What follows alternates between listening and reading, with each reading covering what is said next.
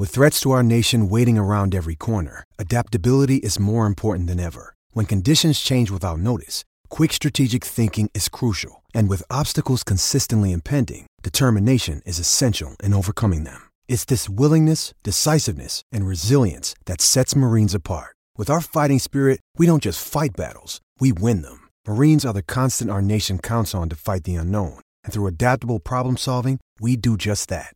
Learn more at marines.com.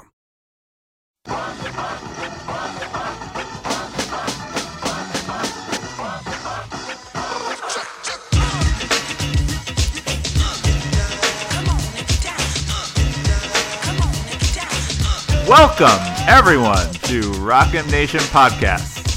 I am your host, Sam Snelling. This is a generically labeled podcast because I'm here with my friend Nate Edwards. Nate and I are going to do some college football search talking, and we're going to bring in a guest. I'm going to apologize ahead of time because we had a few issues with our audio, and it may seem to you, and this might just be a complete illusion, but it may seem to you that the audio strangely kind of cuts out at the end when you're listening to our guest speak. Why is that, Papa? So yeah, we had a few audio issues. We're gonna ask Nate, or not Nate, I'm sorry, Mitch. We're gonna ask Mitch to clean this up as best we can. But I think both Nate and I are really excited that we got to talk to Bill Connelly. He is the godfather of Rockin' Nation. He is the college football commissioner. He is now employed by ESPN, the Evil Empire. But he has some wonderful insight on the Mizzou coaching search. So let's hop in. Also joining us is everybody's favorite football analytics guy, the one and only ESPN Bill Connelly. Bill, welcome to the podcast. How are you? I am wonderful. How are you? Always good to have you on. Always good to talk to you. And on a podcast, no less. This is some exciting stuff. And we brought you on because apparently there was some news that involved Missouri, and you kind of follow Missouri a little bit. What were you going to talk basketball or? Well, if you want, I'm always ready to do that. Especially, I was telling Nate before we came on, but Illinois is down like 20 points at home to Miami, so there's a nice little rivalry matchup that's not really trending well for the Illini. Yeah, sure. But no, we're gonna talk college football. Good, yeah. So starting off, yeah, the job at Missouri came open because Jim Sterk fired Barry Odom.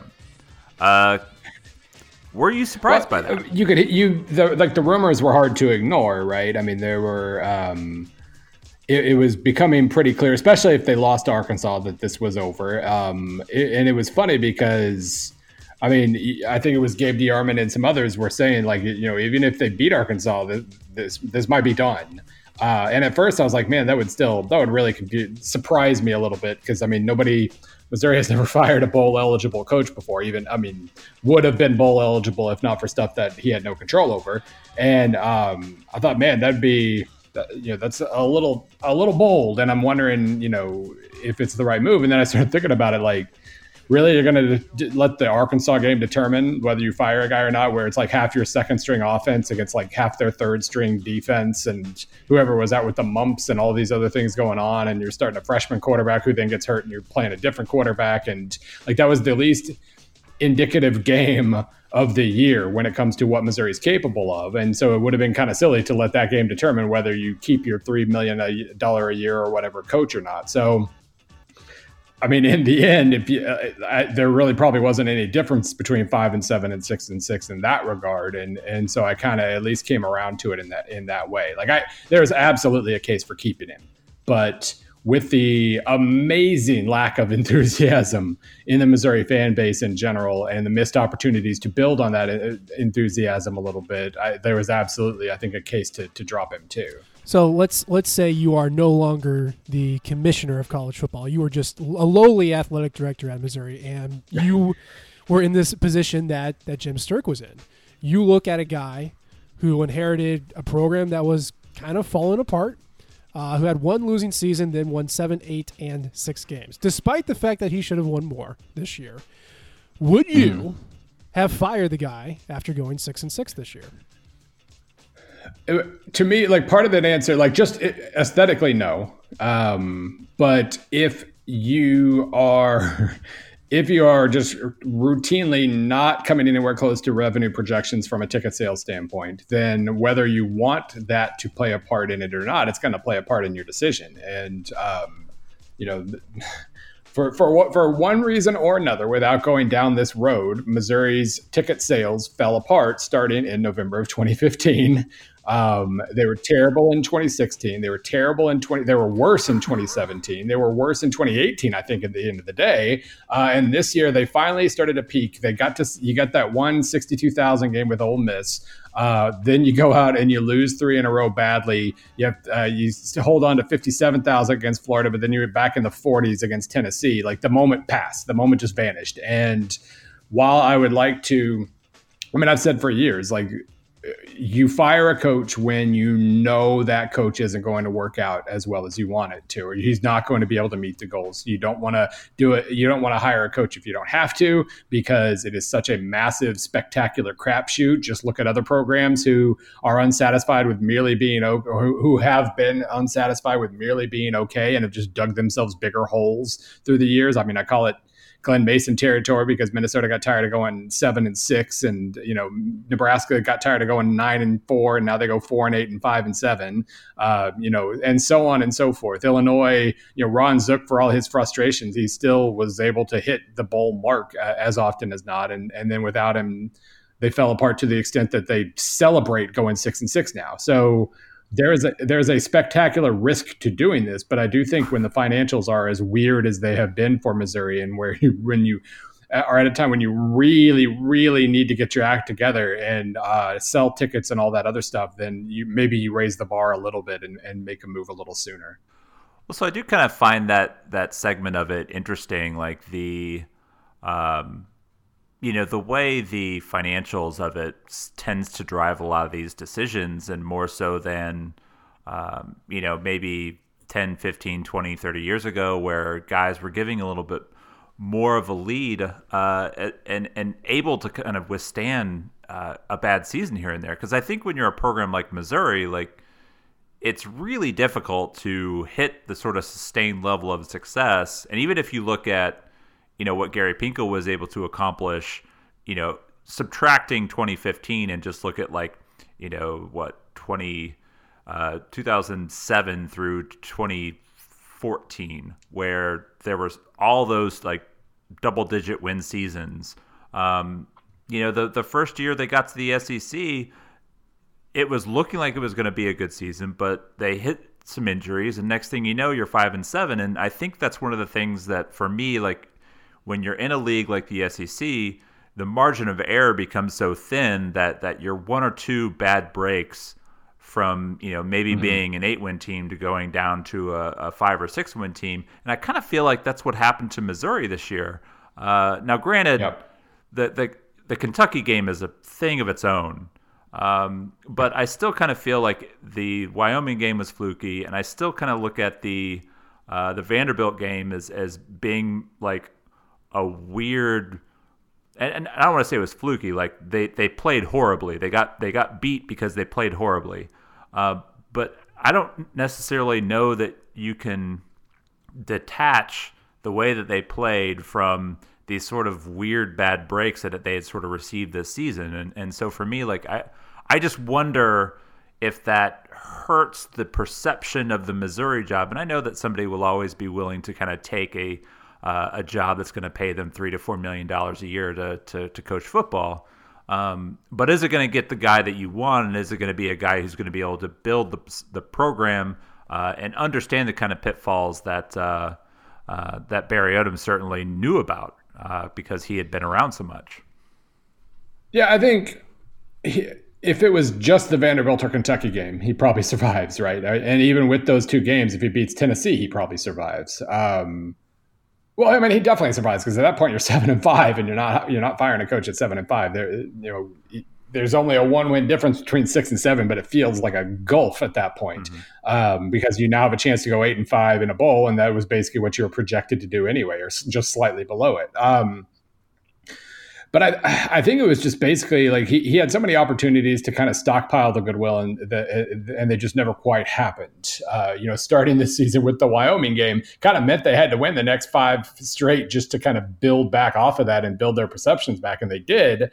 But they kind of used their margin for error immediately. And last year, the playing really well, but not getting some bad breaks and not being able to take down Georgia, like losing the Kentucky game the way they did, losing the Oklahoma, like they had a 10-win season right there set on a platter for him, and they couldn't close the Kentucky game, which even before they got screwed by that pass interference, they did about 38 things that I was appalled by in the stands. Yeah, maybe pick up a first down in the second half.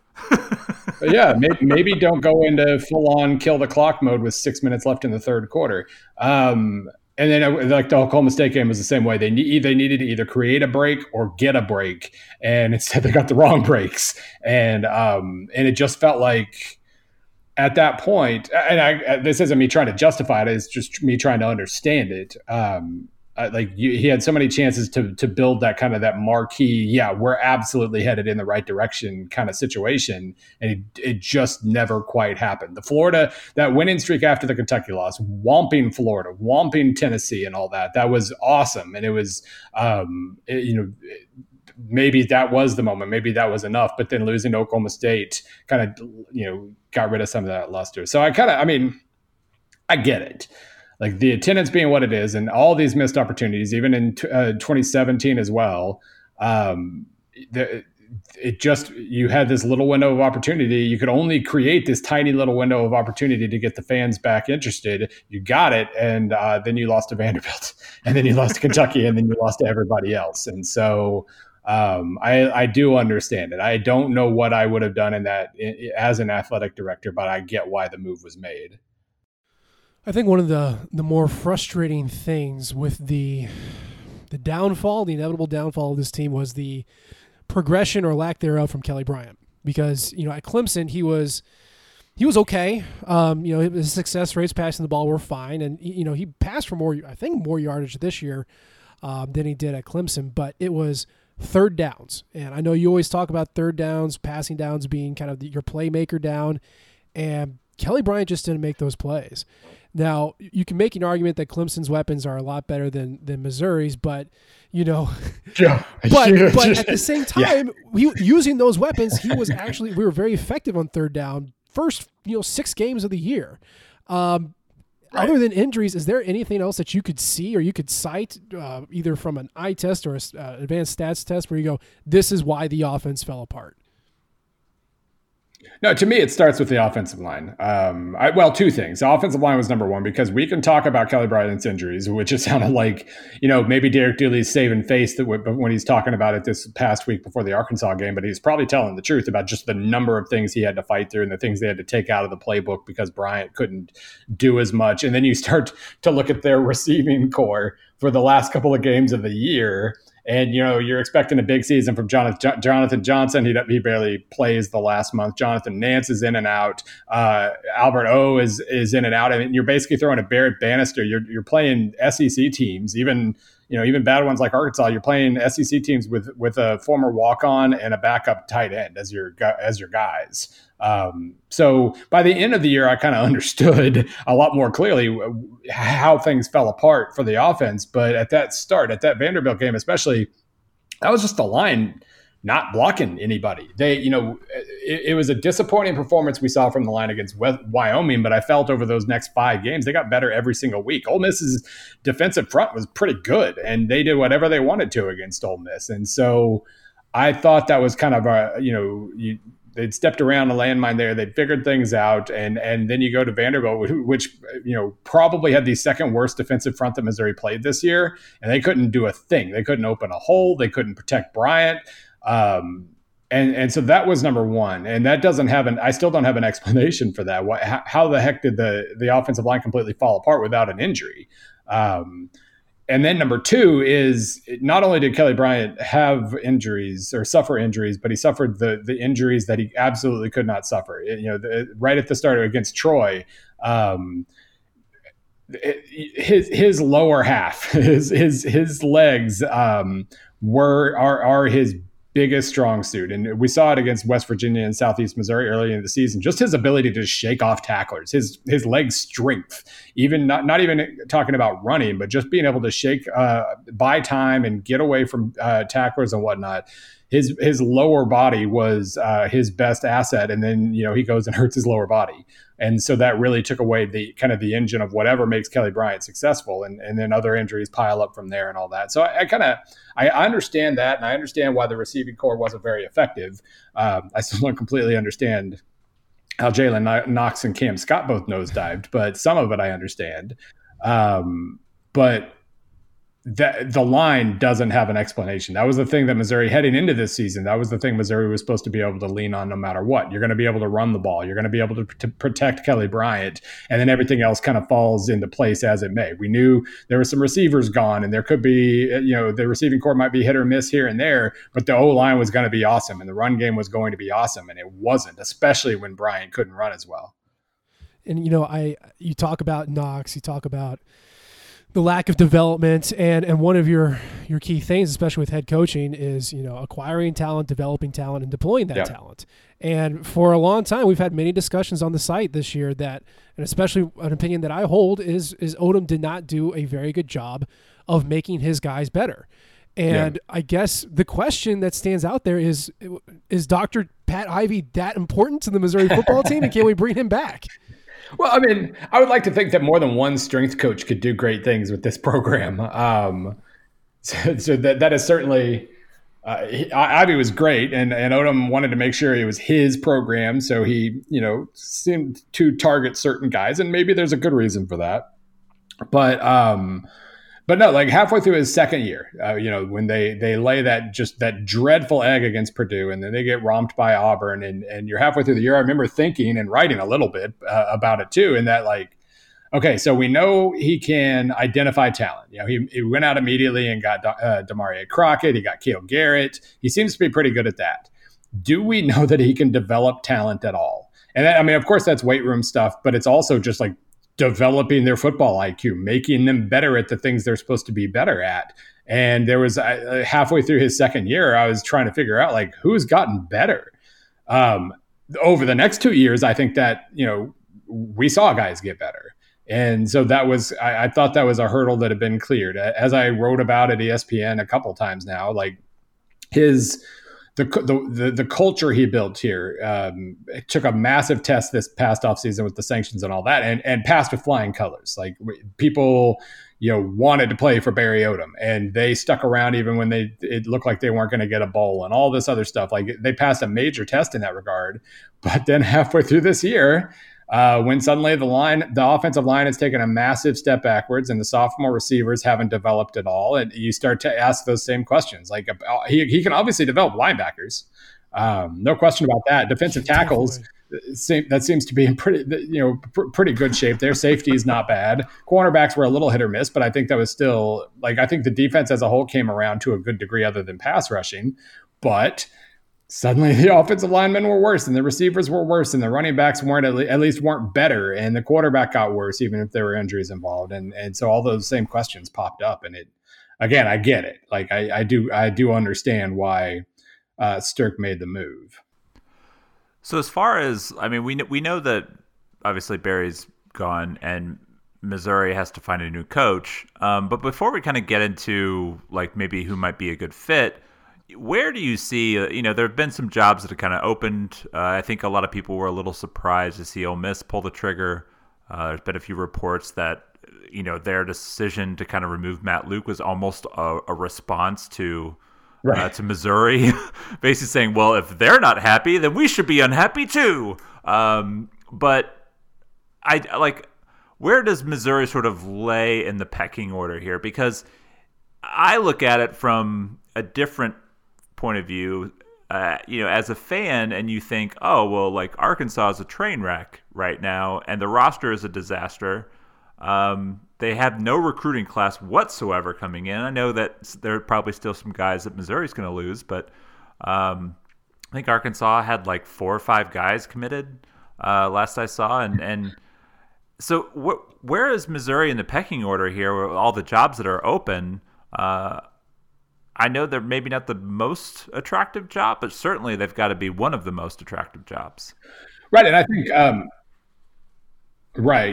do think, and I tweeted about this on when the firing came out, but I do think, stepping back and looking at the landscape, this hasn't, or it hasn't yet anyway, become a crazy coaching carousel season. USC doesn't look like it's actually changing. A lot of the main, Florida State has obviously, but a lot of the main jobs seem like they're going to be stable, and that's a good time to jump, right? If you're exactly 50-50 on whether to fire your coach or not. You step back and you look at the other vacancies and you realize, okay, well, we can't compete with Florida State. We can compete with Arkansas. We can at least put together a pitch that works against, a guy thinking about going to Arkansas. And you start to realize, oh, hey, maybe this is a good time. Maybe we're a few spots further up in line than we would be if we waited another year to do this. And so you don't do it just because of that. But if you really were just completely split and not sure what to do, maybe that pushes you over the top. So, Ole Miss came open since then. And yeah, I saw the same things. Them panicking. Oh, we can't let Missouri get ahead of us, even though they kind of already were. But it becomes a very interesting thing, like which one of these 3 jobs now within the SEC is better. They can all pay approximately the same amount. Arkansas has boosters who are a little crazier. Maybe Ole Miss has boosters who are a little crazier. Maybe they could spend a little bit more. But, it'll be the same ballpark anyway. And so, yeah, then it is basically like, what's the guy looking for? And hopefully the fact that Missouri is in the SEC East, which is a fine division, but isn't the SEC West. Hopefully, if you're Missouri, you hope that maybe that makes a difference. Or if you're going after Lane Kiffin, telling him, hey, you get to play Tennessee every year if you come here. Maybe that makes a difference. You can pour all the salt in that wound that you want if you're playing them every year. Maybe those things make a difference, but you can at least compete with those schools, even if one of them ends up going a little crazy and ponying up more money than you do. It's almost like a good thing that that Jeremy Pruitt, we'll say, kind of pulled Barry Odom down the stretch and kind of made Tennessee look like they were right by beating up on some bad teams, and so they're going to keep him around when Tennessee still needs some fixing. Yeah, they definitely improved down the stretch. It wasn't just playing bad teams, but they still they aren't top 20 good. And it was especially like when they got their 6th win, they beat Missouri and it was big. Tennessee Twitter was very, very excited and I got some mentions on Twitter talking about like, have you ever seen a turnover or turnaround like this before? Every year we see turnarounds like this. They were after they got blown out by Alabama. And by the way, they played 3 good teams that got blown out by all 3. After they got blown out by Alabama, they were 51st in my SP Plus rankings. After they beat Missouri, they were 38th. Like, they improved, but they weren't exactly playing like a top 5 team all of a sudden. Mm-hmm. Okay, so Bill, with the openings that we currently have in the coaching pool that is currently out there, we're feeling pretty good that Missouri can get at least a couple of guys to the school. My first question for you would be, who would you want at Missouri, and why is it Willie Fritz? I'm kind of an open book in that regard. No, I do think, like, to step back for a second, I do think Sterk will. Every indication suggests like head coaching experience, which is always important, is kind of worth double to him. And so not only does that mean he might favor a young up and coming head coach over like a high profile coordinator, but it also means like the older guys, the seasoned guys, the Cuonzo Martin and older guys. I almost said Cuonzo. Wow. I'm really out of practice. Those guys are going to get a serious look. Like, he's not going to hire Dave Doran, but if Dave Doran were coming off like a better season this year, like an 8-win season, just having a guy who's won 8 or 9 games so many times would be very appealing to him, I think. And so I was kind of stepping back and trying to figure out who that meant exactly. Like if there was a good Dennis Erickson type these days, and there's obviously not, then he might get a look too. But I do think unless you're going to try to make a case for like a Dana Holgorsen type, you're basically then that head coaching experience is leading you to guys like Blake Anderson at Arkansas State, which I haven't seen his name mentioned these last few days anyway, but Brian Harsin at Boise State and good old Lane. Lane Kiffin has just the most incredibly unique set of experiences of any coach in college football. And now he's made a top 50 team out of Florida Atlantic 2 out of 3 years. I think he's rehabbed wherever his image was from a few years ago. I think he's rehabbed it. He gets quieter every single year at FAU, just kind of does his job and does it seemingly pretty well. And I think he is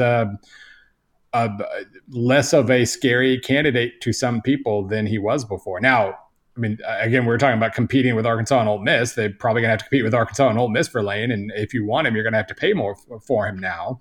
But I think he would be a strangely interesting option. 5 years ago, I would have been appalled at every word that's coming out of my mouth. But I do think like he's passed a lot of tests in my eyes. And I think he seems to be ready for a shot like this. Plus, if you're just curious, like, what is Missouri's ceiling from a recruiting standpoint? Obviously, he's not going to sign top 5 classes, but he'd probably sign top 20 classes. And it'd be interesting to see, like, what that is. Is Missouri a school where a top 20 class can come in and thrive? Or does it become like, those last couple of Butch Davis teams at Tennessee? Like, do you need those chip on shoulder guys that Missouri's always had? Or is this a place where a bunch of 4-star guys can thrive and you can actually take a huge step forward as a program that way? I'm really curious about that, and Kiffin is the guy who would get you that answer probably. God, just as coming from a combined Missouri USC household, like the Joey Freshwater experience has just scarred me for life. The wife and I were talking about it today. She's like, wow, I didn't realize Missouri liked to settle for mediocrity. I was like, well, okay, but Lane has done well at FAU, right. And maybe he has turned a corner, but yeah, there's always going to be these vestiges of what he used to be that scare me off. Right. Yeah, no, if you ignore everything from his resume except from the moment he became Alabama's offensive coordinator. Sure. He's a national title offensive coordinator. Yeah. Did they actually win a title under him, or did they just come close? No, he bailed, didn't he? Yeah, he bailed. Well, and then they lost that game anyway. But he made, what's his name, Sims, their 2014 quarterback, a very, very prolific quarterback, and they made the playoff and so on and so forth. Man, I'm getting all my – see, this is where when you go to the damn CFP every single year, I start to get confused after a while. Jake Coker in 2015, was he the – I can't remember. Was he the coordinator that year when they won? Anyway, no, he was. They lost in the semis in 14. They won in 15. They lost in the finals with him gone in 16. There you go. Yeah. Or something to that effect. Regardless. He was a good offensive coordinator for a very talented team. And then he goes to FAU and puts together their 2 best seasons of all time in a 3-year span. And so if you just look at that and you ignore USC and you ignore the Raiders and you ignore him lighting Knoxville on fire, basically, then it looked pretty appealing. But it will be very interesting to find out here in the coming days who Sterk actually is wanting, who's number 1 on his list versus who's like number 3 or 4, who he's willing to pay extra for. I am very curious because he's out there. We've heard Harsin's name. There are plenty of others that every school is going after, and I'm just curious what his approach is. From my own selfish approach, because I've already written 5,000 words on different coaches this week. Talk to our listenership about one William Billy Napier, because he is currently number 1 in my heart after what he's done at. Whatever the Louisiana school calls themselves right now. But we kind of talk about his journey, if you will, and what do you think as far as a fit with Billy Napier in Missouri? Yeah, you're saying thousands of words immediately reminds me of the, 2012 basketball coaching search where I profiled 138 coaches and then woke up one morning and they had hired 139th. Yeah. Anywho, Billy Napier, like I don't know what his – what he's interested in or where he wants to go. Maybe the fact that he is from Georgia, went to Furman, all this other stuff. Maybe that means he kind of gives Ole Miss a home field advantage, so to speak, if every school is going after him. But man, I mean, you want to talk about a guy who checks every box from a resume standpoint. He worked for Dabo. He worked for Saban. He went and became Colorado State's associate head coach for a year, and then I guess I think McElwain was there, and then he comes back and he becomes Saban's receivers coach for 4 years, goes out and coaches for Todd Graham, which is a very underrated resume point because Todd Graham, by all accounts, he's a jerk. Wasn't fun to employ. Athletic directors didn't seem to like him very much either. He would leave early, or he would just become a pain. He's a heck of a coach developer. He had his hand in getting Gus Malzahn a start, and Chad Morris, and all these other guys, and Mike Norvell at Memphis, Chip Long, Chip Long. His resume for his coaching tree might be more impressive than Nick Saban's. So not only does Napier have Clemson and Alabama on his resume, but he worked for Todd Graham for 2 years, or 1 year, I guess.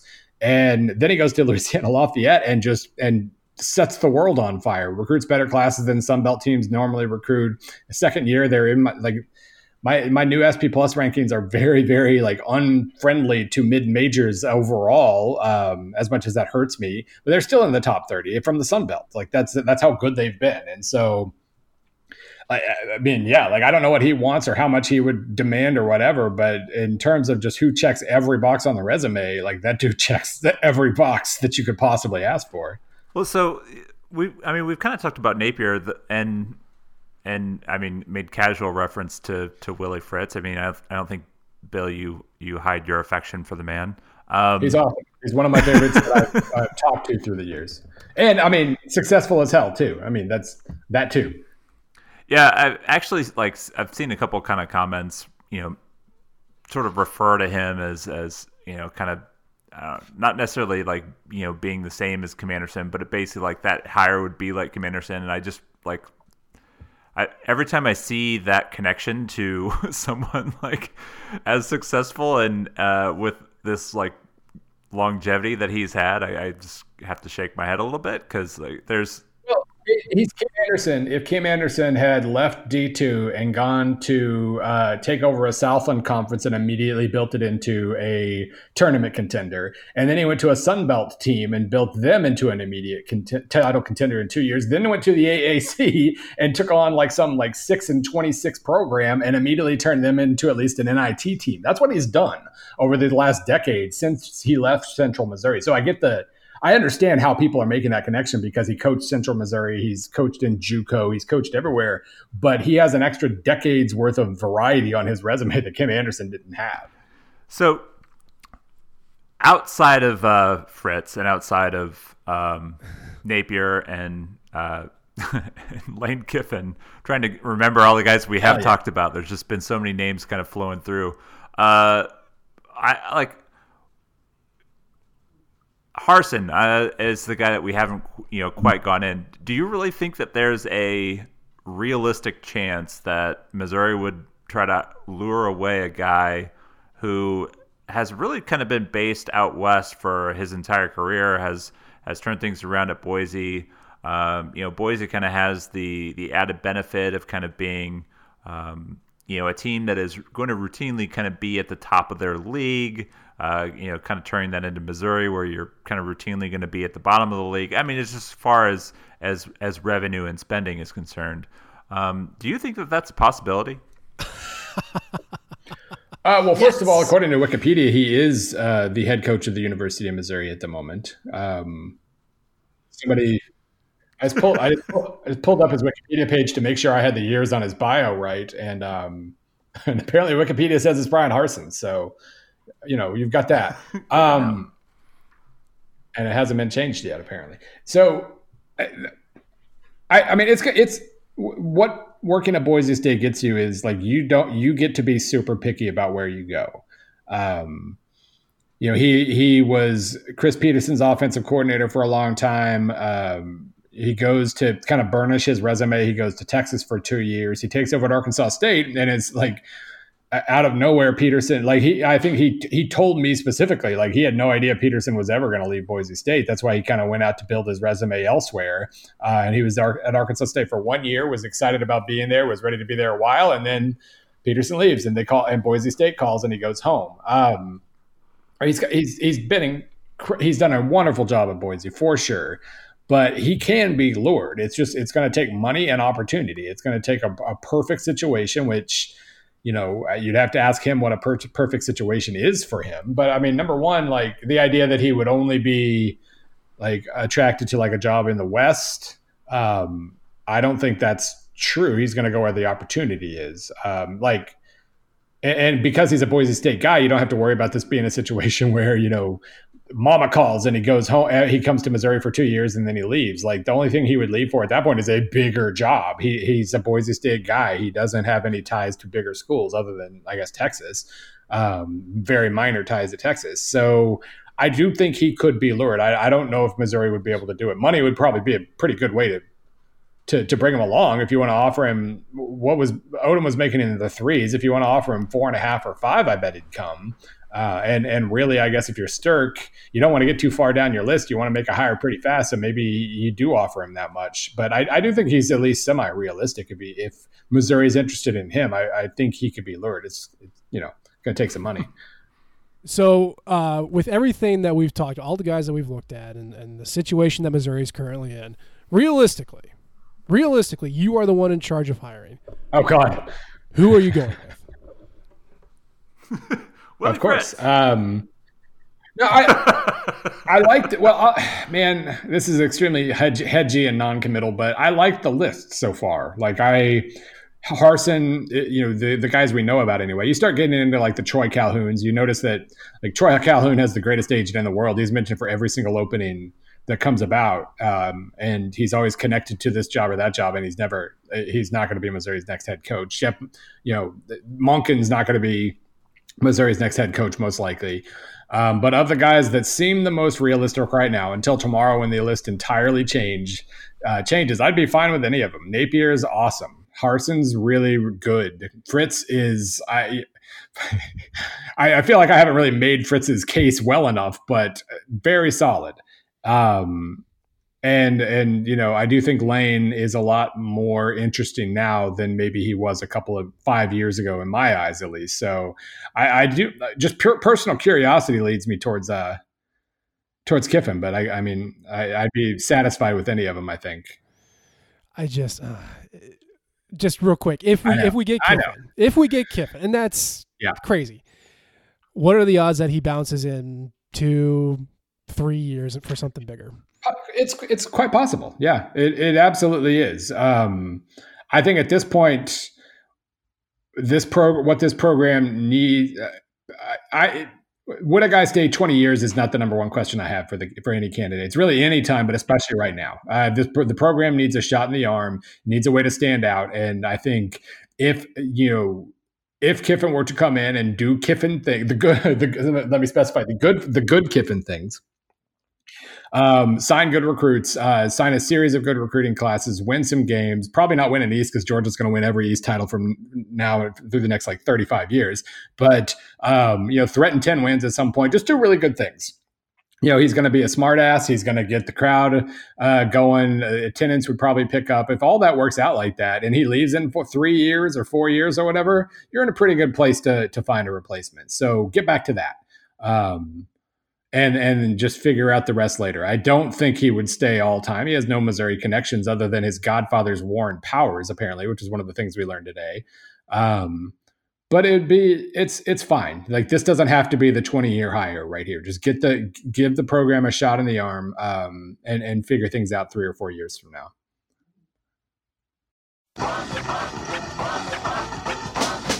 Okay, and we're back.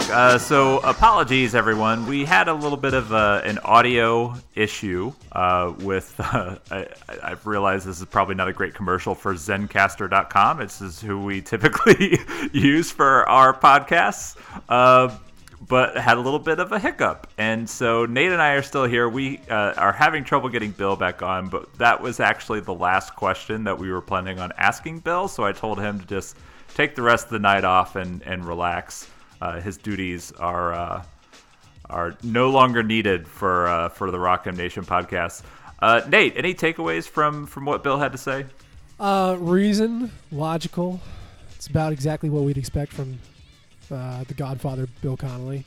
I feel a little bit better about Lane Kiffin, which sounds crazy coming out of my mouth, but Bill has that. It's still so weird to like even consider it. It's weird. I will believe it when I see it, and I feel slightly better because he is right. Lane's been a good boy for the past couple of years, so I was good with a lot of the people on the list. I was shocked by a couple of names on there. But you know, somewhere between Willie Fritz, Brian Harsin, Billy Napier, Lane Kiffin, like, you know, I think it's a good list, and I'm glad the Godfather approves as well. And I think, you know, whichever one we get should be good. So I feel better. As long as it's not Skip Holtz. God, just no. Skip Holtz needs to stay in the G5. Skip Holtz, when he tries to do anything in the big boy jobs, just falls down on his face. So keep him in Louisiana Tech, even though he's like super mad at the administration right now. So, well, we're going to get on out of here. Nate is going to be back later in the week with another podcast to talk more about the updates and all that kind of stuff. Make sure you follow our friend if you are not already at ESPN_Bill C. That's Bill Connelly. We thank him for his time. If you're looking for a Christmas gift, he always has the 50 best college football teams of all time. Worth it. Buy book. It is good. And there's one thing now that I'm kind of running Rockham Nation, I definitely miss reading Bill's writing as often as I was able to when he was running the site. Hopefully, we've assembled a team that at least kind of captures some of what he was able to build. But we thank him for his time tonight. Make sure you follow Nate on Twitter also. Nate, what's your Twitter handle? At Nate G. Edwards. Simple. See, we're into these middle initials because I'm at Sam T. Snelling. You can follow me as well. So if you aren't already subscribed to the podcast, please subscribe. Please share it with your friends. Put it on Facebook, on Twitter, and everywhere. We want people to listen to the magical words of Bill Connelly, as well as me and Nate, because we're cool too. So until next week, I'll be back with an episode of Dive Cuts, by the way, next week.